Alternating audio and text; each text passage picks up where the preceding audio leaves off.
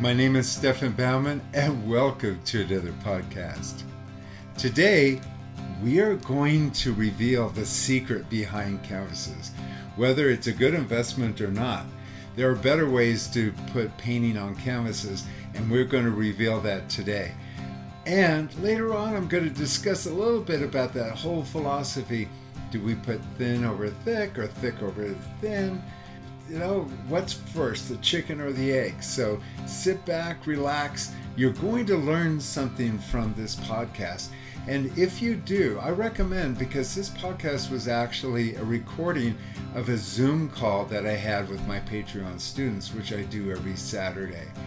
If you want to get some of this advice every week, join me on Zoom through Patreon. You can go to Patreon, look up my name, or if you really want to take your art to the next level and learn a lot more than you think you know, and you think you know it from YouTube, but there's information that's not there that's available from me.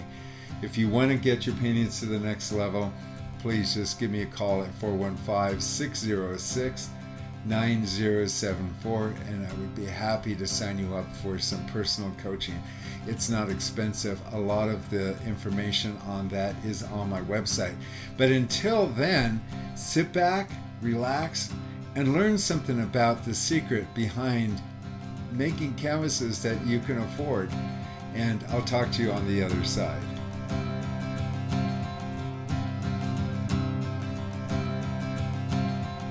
Imagine most of you are upwards of 50 to 60, somewhere around there. So some of you will recall this. So back in the day when we were younger, we had cassette tapes and eight track tapes, and then we went to records. Some of you might even remember the old 78s, but we had 33s. That was kind of like you bought, you went down to the store, you bought a big square thing, had an album inside, and you went home and you would sit and you would put the needle on top and you would hear. And then through all that you would hear a, a voice. So uh, most of you can remember that that uh, that time in our lives where where we would listen to 33s and and put up with that noise. Then i remember i went to the gym and afterwards uh, outside of the gym, there was this recording you know, where you'd buy record players and stuff. And I walked by and it said the new CD, the new sound. And so I was always curious. I always had big stereo systems when I was growing up, and I love music, especially classical. So, like, oh, we'll get into that someday. So I walk in and I said, What's that all about? He goes, Oh my God, we just got one in. I think there's three of them in San Francisco, and we got one here. And so he says, We got to set up in the booth. And he says, What is your favorite music? And I said, Classical. And he said, Well, we have the Holst here, you know, the planets. And it starts off like ba ba ba bum, bum, ba ba ba bum. And I sat there for a second and there was no sound. And then all of a sudden he had this thing full blast. The speakers went boom. And you, the, I mean, it just rocked me to the core. It was, it was like the first time I'd ever heard music before, and it was so clean and so wonderful. And then, you know, life goes on, we get bigger, but that first time you hear a CD is is like the the first time you had a kiss. You know, you just remember that. You try the rest of your life to recreate that. But it, it was just like a phenomenal moment. So we're used to that now. So every once in a while, you listen on the radio and they play something from the Beatles, and you hear that awful memory from our childhood that. And so you hear that once in a while in old recordings, and you absolutely can't listen to it anymore. That static, that noise drives you crazy. And we can't believe we spent years listening to music that way. Well, basically, all of that noise uh, we can put onto our canvases. So when we look at a canvas, we can kind of tolerate the painting, but all of that noise that's underneath it, if you've painted on smooth surfaces, if you know the luminosity that you get from a smooth surface, you you can't paint on a canvas anymore The reason why we use you know, oil prime canvases is that we're trying to duplicate the, the, the quality of what we have on a board. And there's a reason for canvas because you can't hang a plywood sheet up on the wall if you want a four foot by eight foot painting because it's just too heavy. And our walls aren't built for that. And even it's impractical to ship that if you got a commission for a king or a queen or, or a church. You can't hang a board like that. So they started doing canvases uh, at the end of the Middle Ages and into the Renaissance because people were starting to move their artwork around to different uh, cities, different countries, and they started figuring out that canvases were the best way to do that. But they would always finish them so that they were finished like a board. So now when we look at paintings, and I see this all the time, you know, students will send me their work and we could probably find one of the pieces here. We'll actually see some paintings that have that static noise of a canvas. And although we can look at the painting just like we can listen to the carpenters and put up with all of that in the background, um, it's not like listening to a CD player where there's no sound. And people go, well, you know, it's the way I took the light. Yeah, it kind of shows the canvas texture. But what you got to kind of realize that, yeah, you can kind of move the painting around and eliminate all that texture but the reality is, people are walking back and forth, looking up and down, and they see the texture. That that texture is seen. We put up with it because that's part of the art, but the texture is still there. So what we're trying to get at here is like, you know, what should we paint on? We should paint on any smooth surface. The smoother, the better. Now, a lot of newer painters like, you know, throwing their brushstroke on and they say that the canvas grabs that. And I go, yeah, but what cost? You know, it's like, sure, we could listen to an old symphony or, you know, listen to um, uh, Caruso on those old recordings. We could get an essence of, of his grandeur and his greatness, but you still have that in the background. If you want to paint with vigor and you love that grab, then you put a couple layers of painting underneath this surface so that it can grab. And you can even put paint textures on the surface as you make the MDF board. So the idea is is that you don't paint on canvases till the canvases get so big that the the noise pollution that we get from canvases, the visual pollution we get from canvases, um, goes away. Yeah, when you look at an ampersand board or a masterpiece canvas, you're spending for ampersand board $40 for something that's 12 by 16 to have one that's gesso. If you go to a, a masterpiece canvas, which you know they're they're really tight, but they still have that noise in them.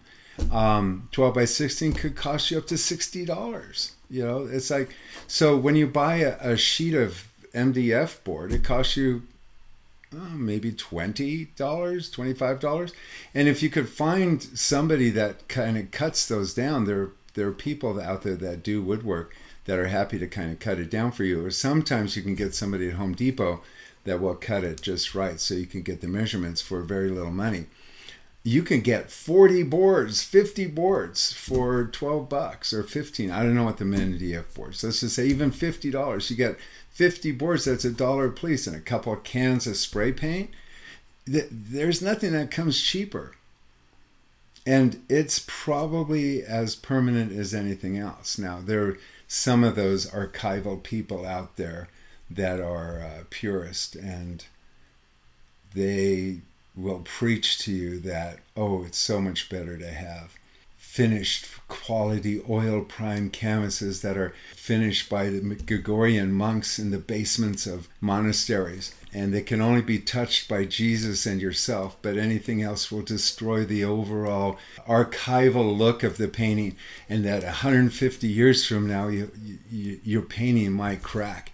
It's like, don't listen to that. In fact, there is nothing cheaper and nothing better than using MDF boards that you spray for yourself. And that comes from somebody who's been in the business for 40 years. I have paintings that are hanging on my wall right behind me that are boards that have been painted 35 years ago that I did with primer and it still sits there. And then, yeah, one of my other videos, they said, what is this thing about lean and thick paint? Don't paint thick over lean thick. This painting here I've got sitting over here has glazes and opaque paint, and then glazes again and opaque paint, and glazes again. Thin and thick and thick and thin and thin and thick. And you know what? There isn't a crack on the entire painting. And that's after 40 or 50 years. Now, I guarantee if you paint a painting right now and you uh, painted it, you know, and it's your best painting that you've ever painted in your life, 30 years from now, you're going to wish that you never painted it and you're going to be glad that it's cracking if it does. It won't. It will still haunt you. You'll get a phone call from a thrift shop saying, Hey, I've got a painting that has your name on it. And you'll go, Oh man, I was hoping that by now that would have slipped off the, the surface, but it doesn't. And the, those people who go, well, putting oil paint on top of a spray auto primer, it's like, you know, well, that's not archival. It's like, and it's not traditional. It's like, no, it's actually better than archival because paintings will never be subjected to what cars are. So don't buy any canvases. Don't buy any boards from Ampersand. You can buy Ampersand. I love them. I use them a lot because I don't have time to do a lot of the, the cleaning up on things when I do demos. But when you're doing 24 by 36, 30 by 40, go to canvas, go to oil prime canvas. You said about linen canvases. Linen canvases come with a lot of flaws on them, but we kind of like it because it looks like they're expensive. It's like, oh, that was done on linen. So I did a beautiful linen canvas uh, painting that sold for $20,000 and it had this big knot in the middle of it. And uh, the collector said, yeah, well, what about that? I said, well, that just shows it was done on a linen canvas. Eh, but the thing is, you could see where the linen had a flaw in it. And it's like, well, if you're trying to create really beautiful paintings, there's nothing more beautiful than on a board. So, wasn't that an interesting topic? Should we paint lean over thick, thick over lean, or should we just give the whole idea up? Believe me, artists have been working with paints for years, and it's not unusual for artists to put thin paint over thick and thick over thin.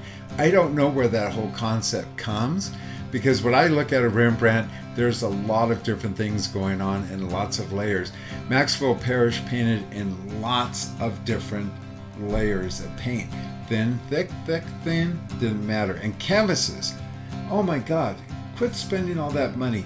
If you're going to buy a canvas, buy larger canvases. That makes sense. But if you're going to work up to about a 24 by 30 or a 24 by 36, you can get away with putting it on an MDF board or a masonite board. And I highly recommend save your money. You're going to get a better quality painting on top of an MDF board that's sprayed with auto primer. Yeah, auto primer of all things. Think about it. What's more permanent than the outside of your car? Believe me, you will find that once you get used to the to the brush strokes on it, it's a little hard to get used to. You might be able to rub it down some so that the paint adheres a little bit better to it.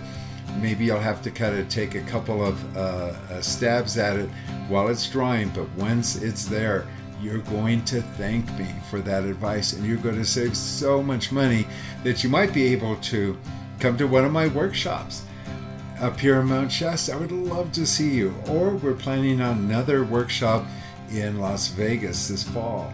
And if that's not enough, we're even considering going to Hawaii. So all that information is on my website at www.stefanbaumann. If you want coaching, which I highly recommend if you want more of this information, just uh, get that you're not going to find a lot of this stuff on YouTube. And if you do, you're going to watch it for hours. You don't know what you don't know. And if you want to get your artwork to the next level, you need a coach. Tiger Woods had a coach, Michael Jordan had a coach, and now you should have a coach. So give me a call at 415 606 9074. Again, all this information is on my website at www.stefanbaumann.com. You can also join me on Patreon. And I also have my podcast, which a lot of you are listening to right now. And I have a new book coming out this spring. It is called The Ultimate Field Guide to Plein Air Painting.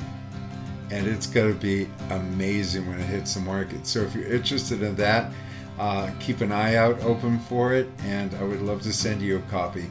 In the meanwhile, uh, just remember to go into your studio or outside and always remember to paint with passion. You have a magnificent painting day, and I look forward to talking with you real soon.